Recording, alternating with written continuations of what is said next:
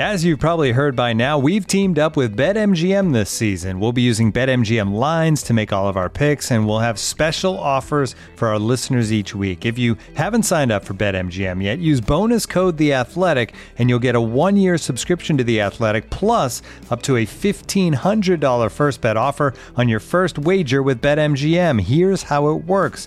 Download the BetMGM app and sign up using bonus code The Athletic. Make your first deposit of at least $10, place your first bet on any game, and claim your voucher for a one-year subscription to The Athletic. See BetMGM.com for terms. U.S. promotional offers not available in D.C., Mississippi, New York, Nevada, Ontario, or Puerto Rico. Gambling problem? Call 1-800-GAMBLER. Available in the U.S. Call 877-8-HOPE-NY or text HOPE-NY 467-369 in New York. Call 1-800-NEXT-STEP in Arizona. 1-800-327-5050 in Massachusetts. 1-800-BETS-OFF in Iowa. 1-800-270-7117 for confidential help in Michigan. 1-800-981-0023 in Puerto Rico. First bet offer for new customers only in partnership with Kansas Crossing Casino and Hotel. Don't forget, if you haven't signed up for BetMGM yet, use bonus code The Athletic, and you'll get a one-year subscription to The Athletic, plus up to a $1,500 first bet offer on your first wager. The Athletic.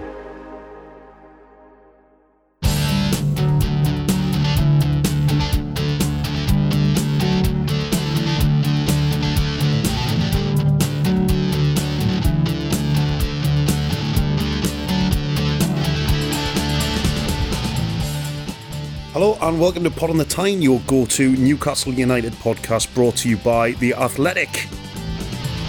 Coming up on the show this week.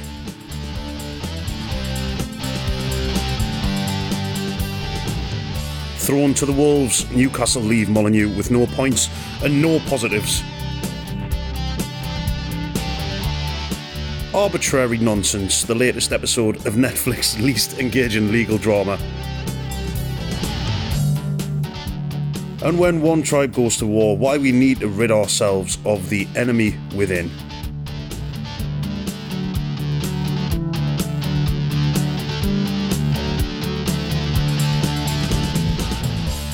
Hello, I'm Taylor Payne, and this is Pod on the Tyne, and joining me, as always, the Athletics Newcastle United correspondent Chris Waugh and our senior writer George Caulkin. Chris, I heard you've been suffering after a bit of a cheap curry at the weekend, is that right?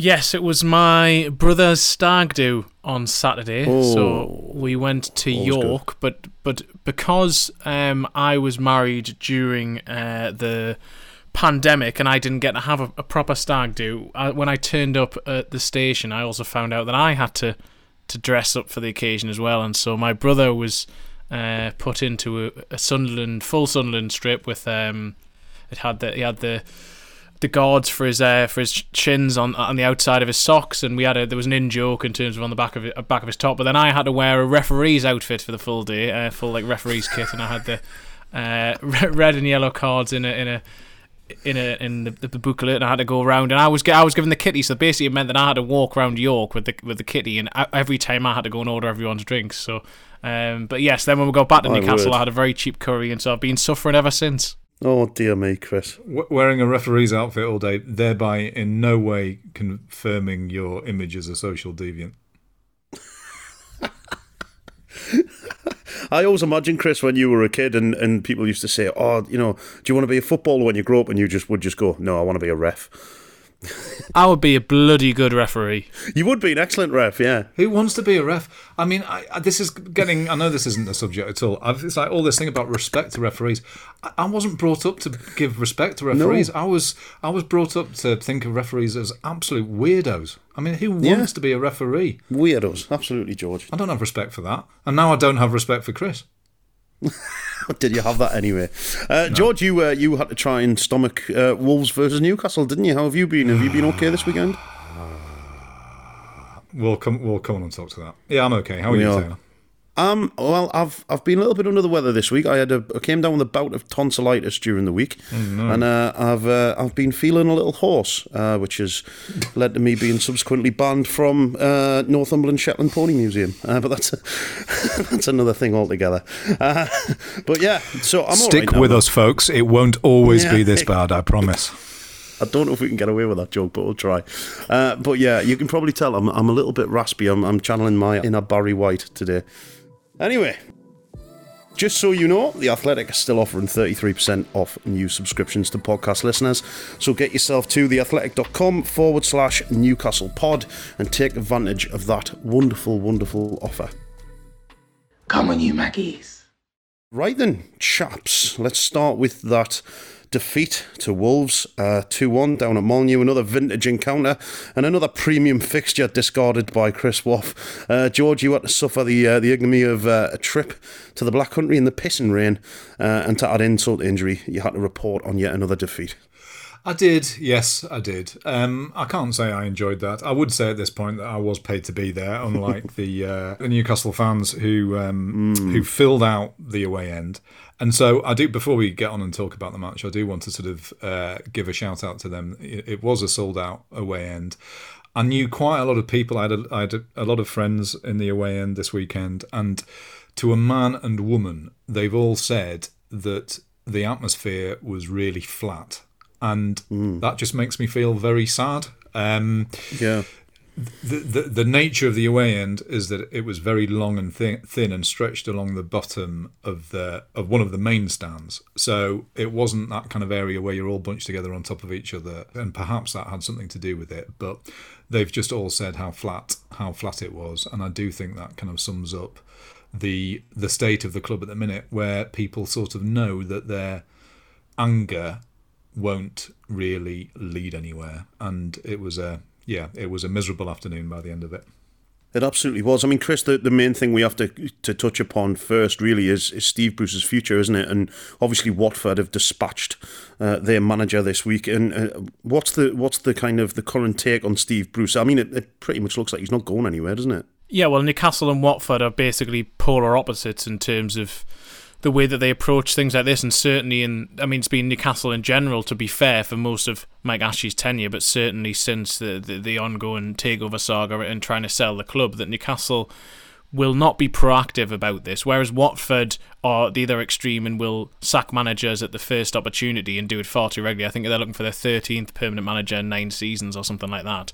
And their statement was interesting and that it talked about the sort of build up of negative momentum and that things started to go away from them. For Newcastle, that isn't that isn't how the current board view it. And as far as we understand it at the moment, it doesn't look like there's going to be any change over the course of this international break. Newcastle are, are, seven games in; they've only won seven of the last 37 in all competitions. I think it's 37 points in the last 38 Premier League games.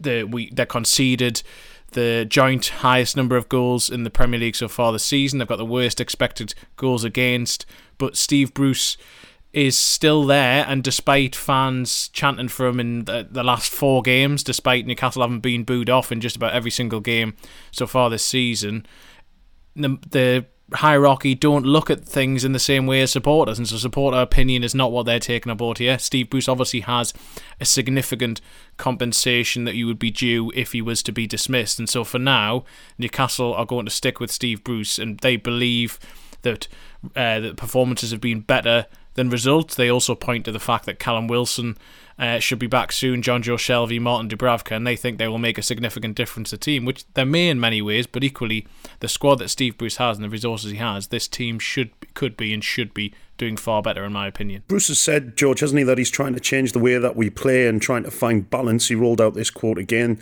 um, but he said the same thing for over a year, hasn't he? Yes.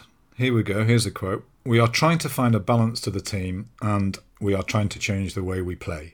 And he said those words 12 months ago after a draw at Wolves. And here we are now with Bruce attempting to change the, the, way you know the way the team played. They are playing in a different way. You know, they're playing more expansively. They're taking more shots and so on and so forth. And he's still talking about balance. He talked about balance again after Saturday. How long does it take to find balance?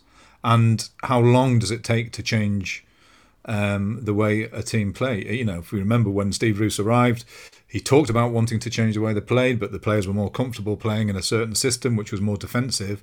Newcastle now have the joint worst defence in the Premier League, so they've gone they've gone the other way, and it ju- it's just part of this sense of nothing ever changing, nothing ever happening, nothing getting better, and still being in this sense of sort of limbo. And you know, you look at I've, I've sort of said this a few times on Twitter over the past couple of days. You look at every other club in the Premier League, more or less, and you can say that you you know uh, you either know what their plan is, or you know the way they're going to play, and or you know what their identity is. It doesn't work for some of them, but you know what it mm. is. You don't know you, anything about yeah. Newcastle. There's you know there's no plan at Newcastle apart from ticking ticking over or ticking along, whatever it was Bruce said a few weeks ago. And you've got the manifestation of that on the pitch. Here we are, still in this sense, not knowing what they are, not knowing what they're trying to be. And, you know, it's it's obvious when they play, and it's obvious in the stands as well. It is. Think the performance in general, Chris, as well, it, it wasn't particularly inspiring, was it? And Allan Saint-Maximin is is ploughing a lonely furrow up front, uh, trying to play him as a as a as a striker, or is he? I, I don't know whether we're trying to play without a striker or how, how we're actually approaching this at the minute. But there seems to be an, a massive lack of focal point in the team, and when you compare that to Wolves uh, and Hwang, who was playing up front for them, and Jimenez, you just it's like chalk and cheese, isn't it? Those two teams.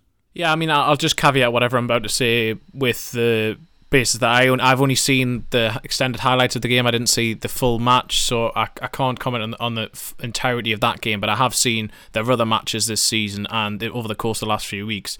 And Allan Saint-Maximin up front is creating problems for the opposition. He's the one who still looks like he's going to make things happen for Newcastle, but there's still that part of you that wonders if he was playing off a proper striker then would he be creating more opportunities for them? Would he would he actually be in, in a freer role almost? He seems burdened up in that front role. And you look at we've mentioned it every week, but I'm, I'm doing a piece for the next couple of days looking at the sort of the Dwight Gayle situation. Newcastle at the minute are playing essentially without a centre forward or without a recognised centre Chris, doesn't he? As well, he drifts. He drifts left and right. He, he's very rarely central. Yeah, and you it, know, I mean, he comes wide and comes deep to get the ball, and, and it just leaves a massive gap. I mean, Man City play without a centre forward, but Man City have players who contribute goals yeah. all over the pitch. Newcastle have only got two players who've scored more than one goal so far this season. One of them is Callum Wilson, who's missed the last four games. The other one is Allan Saint-Maximin. Almiron has barely looked like scoring this season. Joelinton has had a few opportunities, but we know isn't a clinical finisher. The midfield isn't contributing enough. Joe Willock's stats are down significantly in terms of an attacking centre. I wrote about that on the Athletic last week. Sean Longstaff's got one, but he isn't looking like he's going to score every week. Newcastle don't have enough players to be able to, to play in a way where they don't have a recognised centre forward, and that's why it remains baffling that, that Dwight Gayle doesn't get that much game time. He came on at the weekend, uh, and I think Dwight Gayle's had eight touches in 20 minutes of football so far this season. That's how little Newcastle fans have there, seen of him. There was, and yet Callum Wilson has been out for the last four games, and he missed the final 20 minutes of the Southampton game as well. There was something quite interesting on Saturday, tactically, actually, which I wanted to sort of bring up, which was that. Um, Isaac Hayden started off in a what I would sort of describe as an elevated midfield position, he was pressing. The plan was obviously to press Moutinho and Neves, and um, to harass them. And he was he was doing it. He was blocking. He was winning the ball. And suddenly, once he'd done that, he was actually then sort of augmenting the attack. And I thought that was kind of quite interesting. You expect to see Willock or Longstaff further forward. Um, you know, possibly carrying the ball or possibly doing something with the ball, but Isaac was getting up the pitch and and sort of doing that um, pressing job, and I thought that was actually quite effective. Now they then concede the goal, and the first thing they do is is then go back to five at the back, and and and Isaac, bless him, having sort of been doing a completely different job, is then back to playing in the right side sided centre half, and anyway, and then you know by the end it was it was the usual. Obviously, Willock goes off, that sort of disrupts. Um, and by the end, it's that sort of usual sort of shapeless stuff. But I, I just thought that you know the first five ten minutes, I thought Newcastle actually played quite well and were getting were causing Wolves some discomfort. But it was then sort of discarded very quickly. We seem to struggle to react, George. This is the thing when if something in the game goes against us, we we tend to find it difficult to react and how to change and what we're going to do. I mean, the, the, the standard response seems to be shuffle it to a back five and hope for the best, or pile players on. You know, or pile players on if you're chasing a game. Um, but and yeah, I agree. I don't think that's Steve Bruce's strong point. I think there is that. Um, you know, sort of t- making tactical changes within the game. I don't think Newcastle are very uh, uh, are very effective of that. But the thing is, they're not effective at, at anything at the moment. That's the that's the point. And even though they're t- you know taking a lot more shots, for example, than they did uh, last year, shots and shots on target, I think they're in the top. You know, they're they're certainly in the top half in the Premier League with those. They're scoring less goals, so they're being way less effective at the back. I mean, they're not being effective at all at the back. They're all over the place. Even with two Javier Manquillos on the pitch, they're still all over the place. yeah, well, and that's you know that's that's something else. I, I mean, I did notice that in the second half, and um, yeah, and then a few people on Twitter sort of noticing it. I didn't know didn't know what was happening. So just to explain, yeah, Javier Manquillo, who is Newcastle's number nineteen, was wearing the number nineteen Manquillo shirt. But it then soon became obvious that Federico Fernandez was also wearing a number 19 Manquillo shirt um, for no obvious reason. I have made inquiries. Um, this isn't. It's not like an official official inquiry, but I've asked somebody who was in the dressing room on Saturday, and they weren't they weren't aware of it at the time.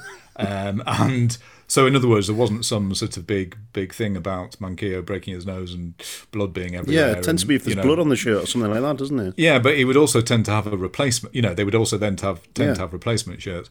Um, and but but but the, this person said that they sit next to each other, and so players often change shirts at half time. And the theory was that just because they sit next to each other, he's picked the wrong shirt up. So, but it's it's another one of those things that um, doesn't look particularly great. The optics of that uh, the is the modern phrase, isn't it? The optics of that. The optics, yeah. It doesn't look great, does it? Um, do, I mean, Wolves. Wolves came at us with some, you know, with some force, and that, that front two that they had, they, they, the the two goals were almost identical, weren't they, Chris? The the, the ball through by Jimenez for for Hwang on both of the goals was it was like a mirror image of each other. It was, and the thing that uh, Tim Spiers, our colleague who covers Wolves, wrote about in the Athletic was exactly how Wolves had worked on this all week, and that that, that, this they had they uh, identified these weaknesses in the Newcastle side, had worked out how they were going to score those goals, and and the gap. I mean, the actually more concerning for me than the two goals they conceded were and and uh, this was um Kev Lawson on, on on social media actually I think who did this he does the um he does YI Scout which you might have seen uh, Yes, a lot of yeah. analysis that he does on social media and he, he showed that the the chance that when Jimenez hit the bar and bizarrely that Ciaran Clark has the ball about halfway, two thirds inside the Wolves half. He's dribbling with the ball, and there's six Newcastle players ahead of him. And Wolves break, and suddenly there's just so much space. It just shows the sort of hmm. there is this. It feels disjointed the way Newcastle play them. They are piling more bodies forward. They are creating more opportunities in one sense, but it it also just feels a little bit forced. It doesn't feel like that they've yet found the way exactly how they're trying to play and what the way forward is. And then so other opposition teams, when they are doing their analysis, when they're looking ahead to matches and they're thinking, how can we how can we pick Newcastle off here? How can, how can we uh, overcome them? And and obviously Wolves identified this way of going direct in one sense, but then playing off Jimenez and and and and then sending other people through. And and they, as you say, they scored almost exactly the same goal twice. And the fact that Newcastle didn't learn within the game itself is also worrying. Well, that's that's the thing, Chris. It's like it's to go back to the first game of the season when Newcastle lost four two to West Ham. Bruce said we have to tighten up. Well, where is the tightening up? What have they been doing? Because they're not tightening up. They haven't tightened up. It's exactly the same. I mean, you know, to, to, to concede the same goal twice effectively. I mean, you know, Jimenez, it was it was brilliant the way he turned and brilliant the way he found space, and you know, you know, it's let's let's acknowledge how how how good it is and heartening it is to see him him him back and playing well again. I mean, I wish he hadn't against Newcastle, but um, you know, really just quality uh, on the ball. But you know, and the, and again, Steve Bruce says, I don't remember my keeper having a save to make. Well, maybe he could have tried a bit harder with those two goals. I mean, that might be one thing. I mean, I know that's a bit cruel on Carl Darlow, but it didn't strike me that he was at his sharpest. But then again, I'm not sure any keeper could be with that in front of him. And you know, it's that thing. Okay, if you recognise that you need to tighten up in the first game of the season, why haven't they tightened? Why haven't they tightened up?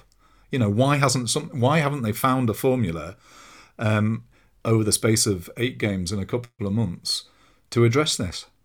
Yeah, it's it, it's becoming a bit of a worrying situation, and obviously we're still without a win. And the, the winless five from last week became the winless four after Leeds beat uh, Watford. It's a very real threat, though, isn't it, Chops? Relegation this year. I mean, we're, we're deep in the shit here. Let's be honest. Yeah, well, yes. I mean, the fact that Newcastle second bottom, they haven't won any of the opening seven games. I mean, they have this record. As of last week, they were the only team to have, uh, I think it was six times in the Premier League era, failed to win any, won any of their opening six. I think they're now, I think they've done it three times, without won any of the opening seven. And they survived last time. That was under that was under Benitez. Benitez's second season when they were back in the Premier League, uh, 2018-19.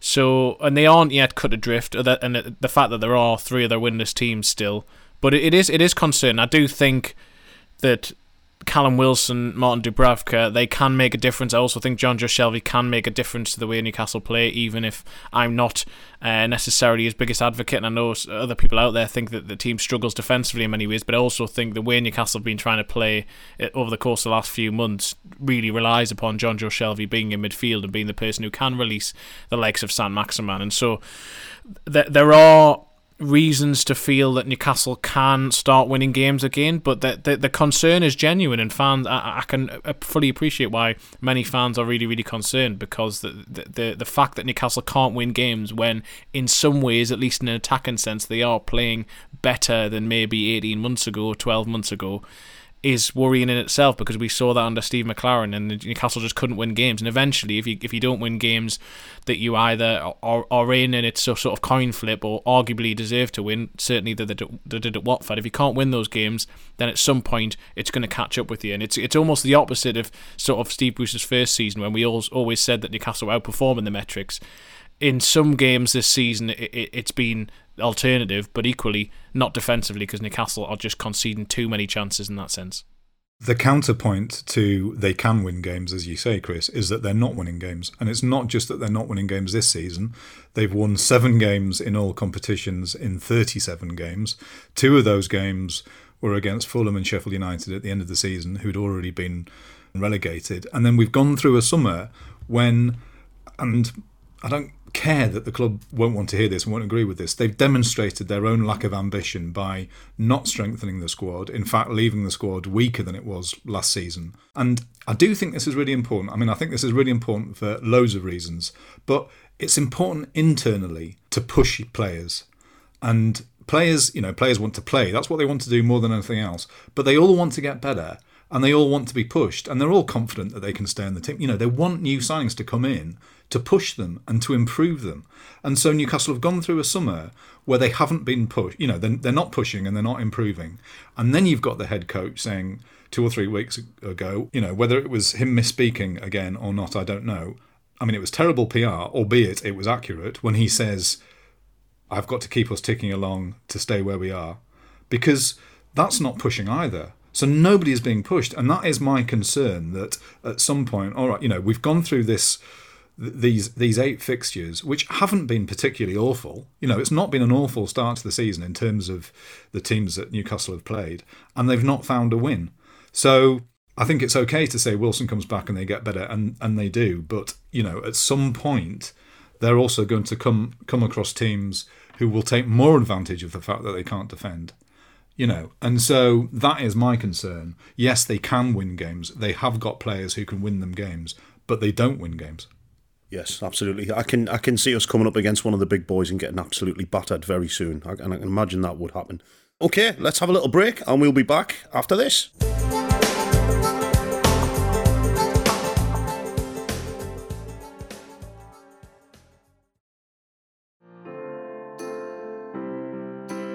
This episode is supported by Season 3 of FX's Welcome to Wrexham. Celebrity owners Rob McElhenney and Ryan Reynolds' small town Welsh football club has finally been promoted into League Two after 15 seasons in the National League. Dedicated staff and supporters celebrate the city's return to glory while bracing for the newfound challenges that come with being in a higher division. Will Wrexham AFC stand up to the challenges and rise again into League One? FX is Welcome to Wrexham. Premieres May 2nd on FX. Stream on Hulu. Looking for an assist with your credit card but can't get a hold of anyone? Luckily, with 24 7 US based live customer service from Discover, everyone has the option to talk to a real person anytime, day or night. Yep, you heard that right you can talk to a real human in customer service at any time. Sounds like a real game changer if you ask us. Make the right call and get the service you deserve with Discover. Limitations apply. See terms at discover.com/slash credit card.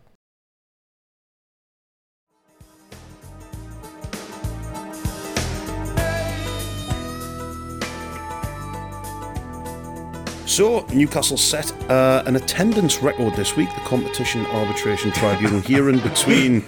What's that? No, What's it's the matter. George? It was a funny. good line. I apologise. I'll do it again. I, thought I had fucked up or something. Sorry. No. No. Okay, try again. So Newcastle set uh, an attendance record this week. The Competition Arbitration Tribunal hearing between the Competition football- Appeal Tribunal. Well, I'm reading what's on the thing, Chris. I know. I'm just. I'm just. I'm just. I'm just correcting. I apologize. Honestly, appalling.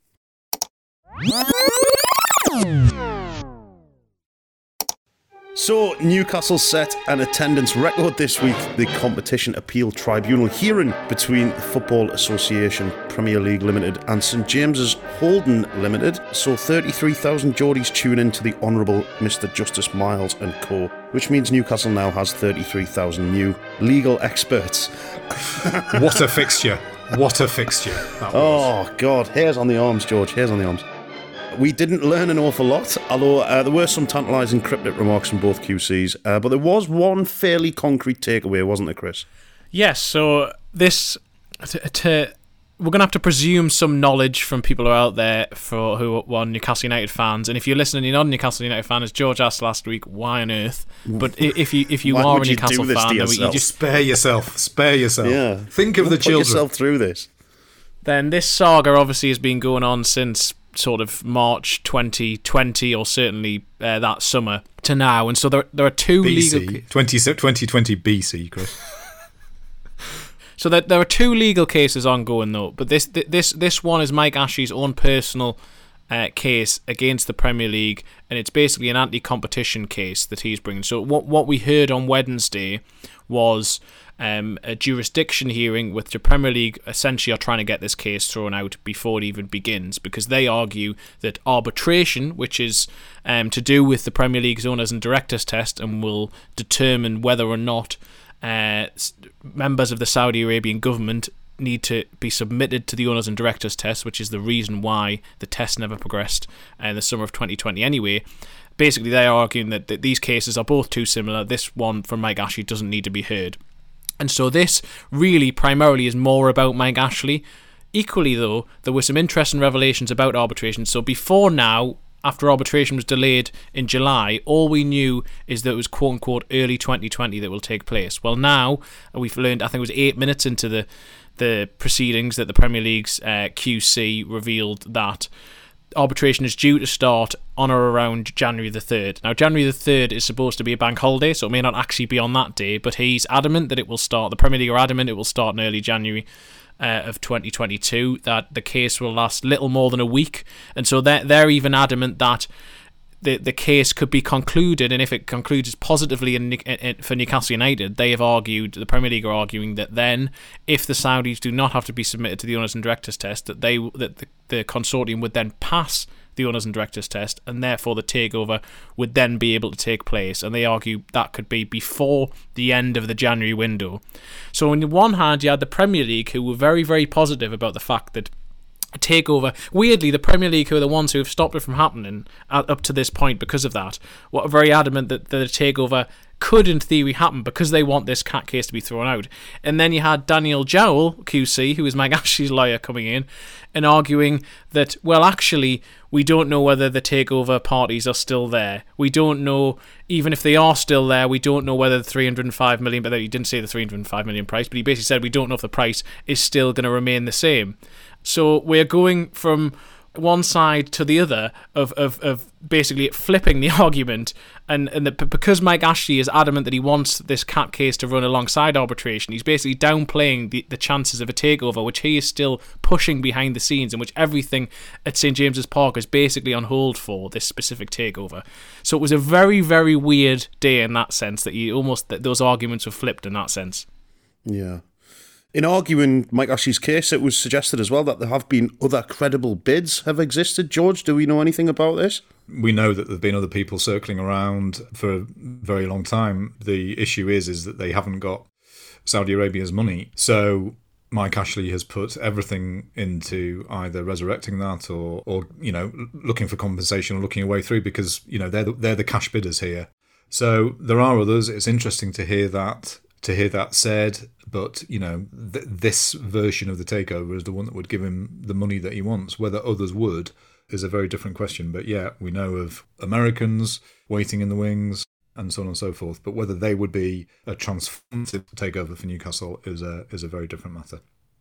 Just to contextualize that as well, the reason that we heard the other credible bids line was because part of the way Mike Ashley is trying to get the CAT case to continue is that he's arguing that even if the takeover was to be passed via arbitration, he's had to wait 18 months, nearly two years for this takeover to happen, and that the re- part of the reason why they kept on reiterating that they don't know if if the consortium would pay the same sort of price is because because of this time frame that, that has been extended over that period of time. And so they, they tried to show the difference between what they called quote unquote current market value of the club and the difference between that and the bid that was lodged. Now, it was confidential, the information that was put forward as to exactly how much the bid is and exactly how much the difference is. But what was revealed is that a substantial loss that exceeds £10 million. And so the way they tried to calculate the current market value of the club was to say that they used other quote unquote credible bids which had been put in for Newcastle. There was no context given as to when, no context as to who. So I think that it's also, again, sort of almost like trying to embellish that fact to try and prove that Mike Ashley's losing out on money between one takeover and another because previously the words out of the club or from people close to the club have been that other bids have not been to, to, to Mike Ashley's liking. And I think that George is right there in the sense that this is all about the value he wants from this deal. He's been offered a specific price by the consortium, and that's the price that he wants. Also, George, you pointed out to us that it's four years this week to the uh, the weekend since Amanda Staveley came to St James's Park for that first time and took in that Liverpool game. Four years. It seems like yesterday, doesn't it? No, it seems like oh, hasn't, hasn't it, it seems like three billion years ago.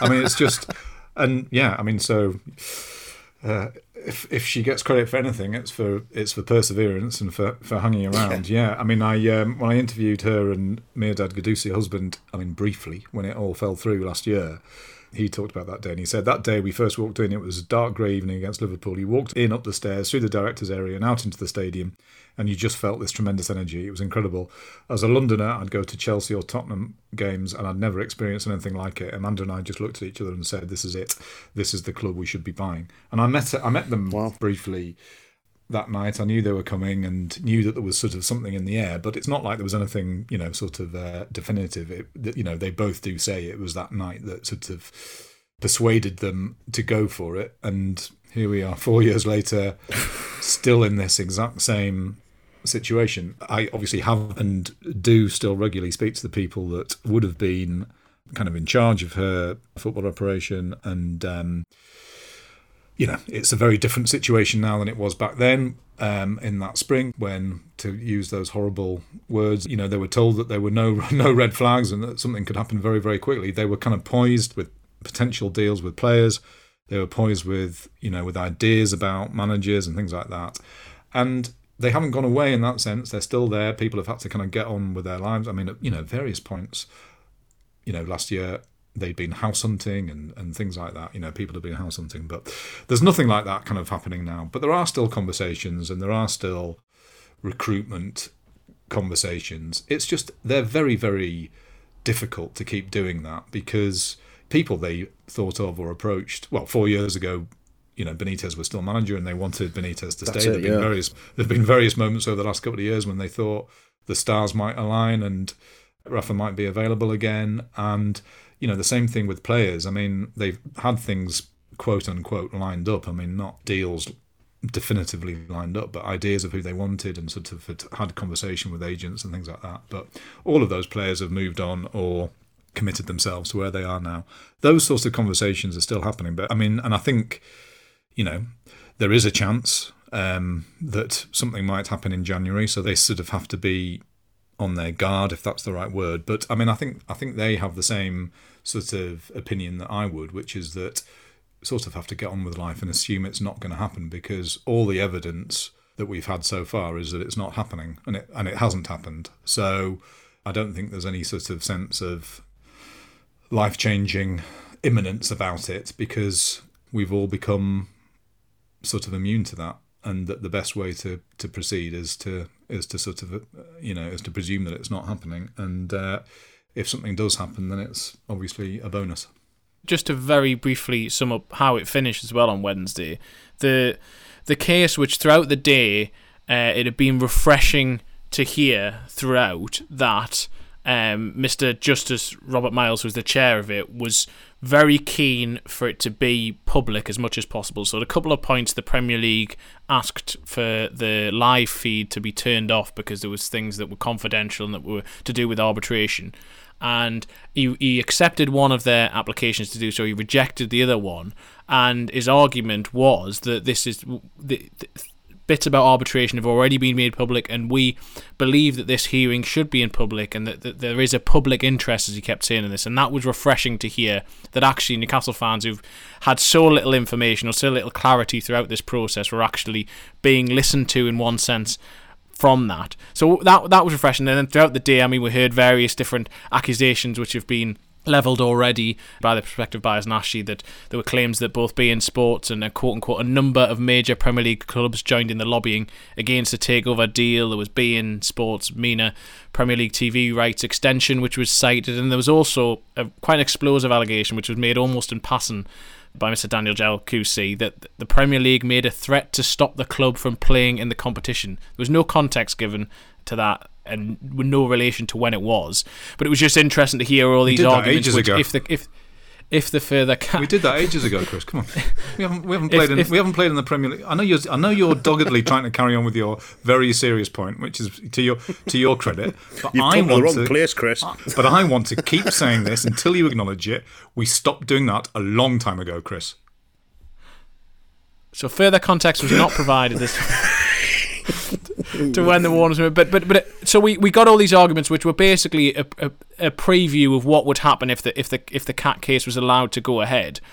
But as positive as it was that we were, that there was all of this information, well, more information we had previously in the, in the acknowledgement of public interest, it sort of ended a little bit unsatisfactorily. Where just at the end, it was sort of all right. That's the end of this hearing we're not going to make a decision today, but you'll find out sort of in due course. And so we don't yet know no when exactly we're going to hear. No spoilers, whether this please. CAT case can happen. I mean, by the time this podcast is out, in theory, I suppose that uh, that CAT could have. I'm just I'm just refreshing the CAT website just to check. No, there is still no so the, no the judgment. cat is so still not out of the bag, is it? We stopped competing in the Premier League ages ago, didn't we, Chris? Yes, we did, Chris. Acknowledge me, Chris. Refusal, annoying, annoying referee, typical referee. Just ignoring everybody. Right, that's enough of that nonsense. I'm starting to get thoroughly bored with all this legal stuff. I'll be perfectly honest with you. If somebody could wake me up when it's all done, that would be great.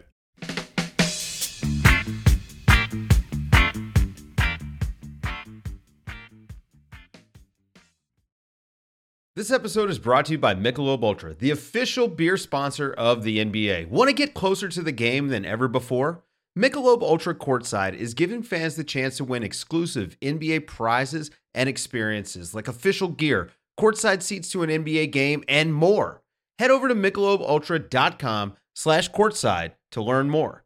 Looking for an assist with your credit card but can't get a hold of anyone? luckily, with 24-7 US-based live customer service from Discover, everyone has the option to talk to a real person anytime, day or night. Yep, you heard it right. You can talk to a real human in customer service anytime. Sounds like a real game changer, if you ask me. Make the right call and get the service you deserve with Discover. Limitations apply. See terms at discover.com slash credit card.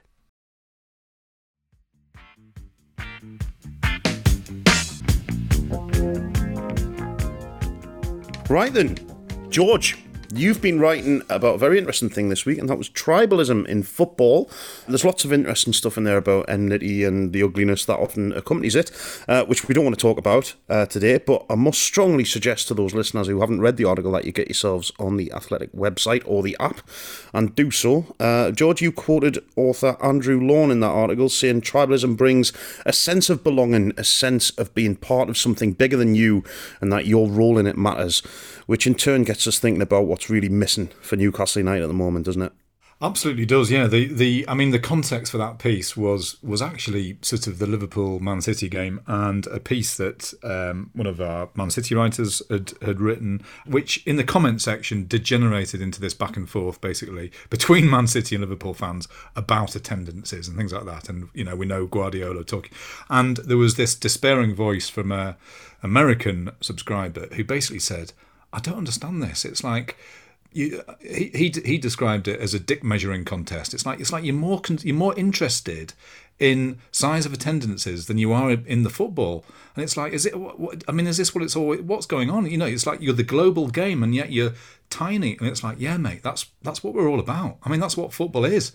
And it's it is about dick measuring. It's and so it was I mean, it was kind of I was tickled by that by that kind of comment, and so uh, so that was the sort of idea behind the piece, leading up to sort of um, Man City, uh, Liverpool, Man City. But but yeah, it. I mean, Andy Lawn is uh, he's an author. He's written about um, sort of football chanting, but he's also a Norwich fan and is part of a Norwich podcast, um, Along Come Norwich, and but they're also like an atmosphere. They're also interested in sort of atmosphere generation um, and how to make an atmosphere in a stadium hostile but at the same time staying on the right side of the law and staying on the right side of decency and taste. And it's quite a difficult thing. I mean, but you know, the point is that for us to have a, for us to be us, we also need a need a them. You know, for you to stand for something, you've got to have you've got to stand up against somebody else. And I think the sort of beauty of football, when it's expressed right, is just that tiny little petty, pathetic yeah. um, point scoring. I mean, like at Wolves yeah. on Saturday, and this is you know this is very very trivial, but Wolves fans sang "There's only one Mike Ashley," and there's only one reason to do that, and it's just to just to know, just to just to just to fuck off Newcastle fans in a tiny little way, and it's sort yeah. of you know, and it's like it's, it it doesn't mean anything apart from that, and it's those sort of little things that actually are one of the kind of best things about football when it's done. Mm you know, when it's done right, we get this huge enjoyment out of just ripping the piss out of yeah. out of other out of other people, don't we? There's a there was a quote I quoted um, Jose Mourinho in that piece, and he when he was Chelsea manager, they played at Sheffield United, and he said something like. This places like this are the soul of English football. The crowd were magnificent, singing "fuck off, Mourinho," and it's like you either get yeah. it or you don't yeah. get it. And I think that is, mag- and personally, I think that is magnif- magnificent. Um, and I think we have lost that a bit as Newcastle fans because, and because the sad we truth, have, yeah. and we've we've seen this a lot in the last few days, uh, certainly on Twitter, that we're far too busy um, sniping at each other. Um, yeah. Than we are in sniping at, at other clubs in a in a petty and pedantic yeah. manner, which can be very mm-hmm. funny. I mean, you know, um, so anyway, I don't know whether, whether whether you guys have any thoughts on that, but yeah, no, I, I enjoyed I enjoyed writing that piece. Absolutely, and it was great to read as well. Chris, we don't. This is the thing with Newcastle, isn't it? We don't really have a Premier League rival, and our local rivalries with, with Middlesbrough and Sunderland, etc. They they they're lying dormant. And I honestly can't remember the last time we actively took the piss out of opposition fans. It's a shame, isn't it? Because you kind of I miss that a little bit, you know. Yeah, I mean, it's it's it's just sort of the as George is saying, it's sort of the occasion, sort of what um, we've grown up with. It's it's it's that us and them, but in a sort of I mean, large of it. That, that obviously, it, it, sometimes does go. Uh, crosses a line, but the large parts of it can just be um, it, it's jovial, it's fun, it, it, it sort of just adds to the atmosphere. It's, it's part of the experience mm. for for, yeah. for so many people, and and yeah, Newcastle fans haven't had that. I mean, st- you still hear them singing about Sunderland quite a lot. Um, yeah. Although Sunderland, oh, I was going to say Sunderland haven't been getting battered as much, but I suppose they did lose 4 0 the weekend. But in general, they haven't been getting battered that much, so they haven't been able to sing those. So, but equally, it's just, it's, and that, that's what I, th- I think we saw that, how much people missed that. But when Newcastle played Sunderland, uh, well, Newcastle under 23s played Sunderland in the, uh, whatever the Papa John's Trophy, whatever it was called then a couple of years ago Yeah. at the Stadium of Light, that there was several thousand Newcastle fans went there and several thousand Southern fans turned up as well because Hmm. people long for that. They long for that sort of uh, local one-upmanship, and that that's what that's what we all need. It, it just it, it for us it adds to the experience. I suppose if you haven't grown up in it, it probably does seem petty. It probably does seem strange. But for for people who've always grown up feeling that way, then it is part of the match day experience, really. it can sear itself into your into your psyche as a football fan, though, can't it? The, the the thing that comes back to me quite often is the Aston Villa game, the, the, relegation game, the banner that a sob on the tyne and all that. Who's your next Messiah? Ant or Dec. And we, I've never had a problem with Aston Villa in my life, and suddenly hated every single one of their fans overnight. And it endures to this day, doesn't it? It's it's a strange one. That's a classic one. And I quoted the fella who actually made those banners. And he just said it was just a piss take. He said, "Isn't that Yeah. what football's all about? It's just a piss take. It's like there's nothing more to it than you know, nothing more to it than that. And the more that the Geordies go on about it, the funnier it becomes. Yeah. And that you know, it it did at the time for for Newcastle. It felt like Christ. You know, we've gone through the season. It's the most toxic season in our history. We've got to the end of it. We're gonna we're gonna go down.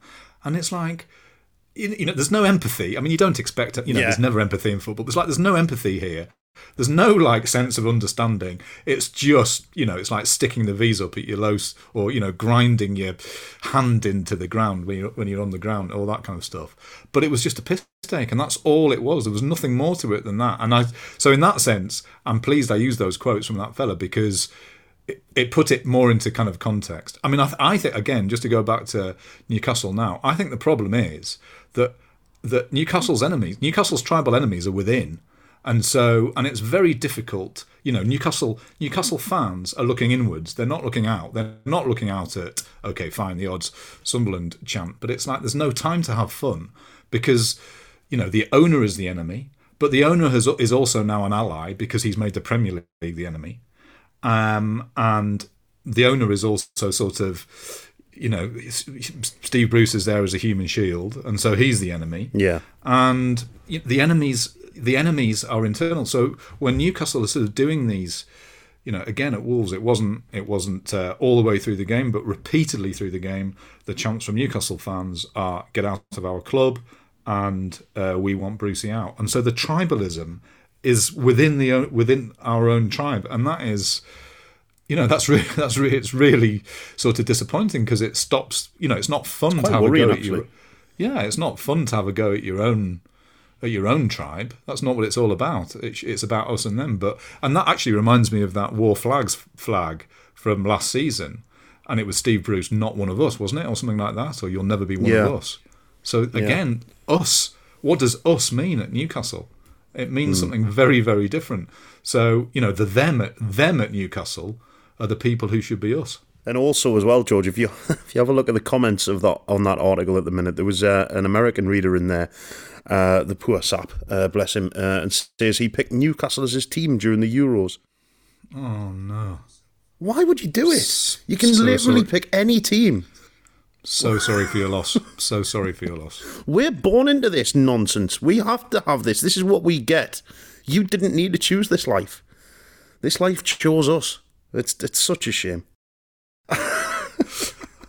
I've no idea why anybody would subject themselves to this team. Anyway, uh, a couple of uh, a couple of comments as well, and one that particularly uh, stuck out in the article as well, which I found was was quite entertaining. Uh, from Martin V, City Ground, Nottingham, 1996, Forest at home to Newcastle. A few days after Kevin Keegan's infamous rant, this was the peak time when nobody, apart from Man United fans, wanted them to win the league, uh, and we had all adopted Newcastle as our second team. So Beardsley scores in front of the Trent end. There's a brief pause while everyone collectively decides how to react, and then in perfect harmony, the entire Trent, Trent end erupts in cheers because Newcastle are now beating us and on their way to the title. Come on. Come on, into the second half. Ian Woan wellies one in from miles out uh, into the top corner. Uh, an absolutely glorious strike, and the ground erupts again, knowing we've almost certainly just deprived Newcastle of the title. And my God, it's the funniest thing I've ever seen. You can do That one. just Martin sums it v. up, doesn't it? Do one, Martin V. Yeah, no, exactly. Yeah. Yes. Get out of our exactly. comments, Martin. Get out of our comments. well, to be fair, it wasn't just our comments. That was everybody's comments. But uh, but yeah, no, that's football. That is football, and uh, It certainly any, is. Any excuse, any excuse. Although that's that hurts mine. That that, that bites actually. That bites. It does. There's no need for that. Kicking a man when he's down. Uh, anyway, just before we get finished, uh, reasons to be cheerful is something we've been trying to do over the last few weeks in an effort to uh, live on the bright side of the street. But we're fed up uh, of being told to take the positives. So, in typically petulant Pod in the Time fashion, we're not going to do it this week. Is that all right, George? Oof, that saved. That saved. That saved it a bit. Yeah, that saved it a bit, hasn't it? Yeah. It's because George has broken a team. I left them in perfectly good condition, unbeaten in two before I left. Shut up, Chris. that is ridiculous. That's a, what a ridiculous thing to say. You've broken the entire Oh. club. Referee. Absolutely. Chris, you're going to be refereeing uh, under 11s games in the Russell Foster League this weekend? Telling kids to get back another 10 yards? Just upsetting people, spoiling people's weekends? Just book people in general, just walking down the streets. Just uh, That's a yellow. no contact. Right. That's it, chaps. Uh, we'll be back next week for another episode of Pod in the Time. Uh, and it's the international break as well. So we'll be on the lookout for some questions from the listeners and the readers, I'm sure. So keep your eyes peeled on Twitter and the real time section of the Athletic app. And you can let us know what keeps you up at night, other than visiting Chris's local curry house, obviously. Uh, thank you uh, both to you guys, Chris and George. It's always a pleasure. Thanks a lot, even in the bleakest times. And thanks to you lot out there as well for listening. And if you're so inclined and you haven't done it already, please give us a rating uh, and leave a glowing review with your podcast provider. Okay, that's it, chaps. Say bye bye. Bye bye, Chris. Bye bye. That wasn't Chris. I went early. I- You did. I- You I went. You've early. gone premature there. Sorry. Au revoir. Au revoir, Chris. For now, that's it. Take care of yourselves and cheerio. Do you want me to do that last little bit again? I just can't control. This is the thing. I've lost control of the dressing room. I've, I've lost the dressing room. I've, it's just it's absolute mutiny. That's very apt.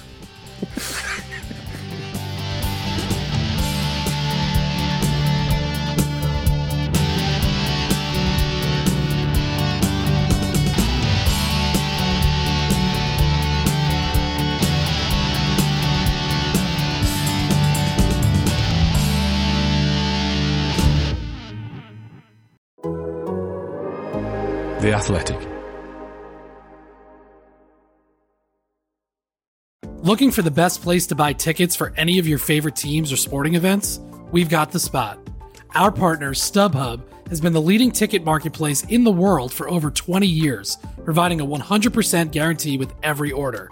From a worldwide selection of live events, the widest choice of tickets, and industry leading partnerships, StubHub has what you need to purchase with confidence. StubHub, an official partner of The Athletic.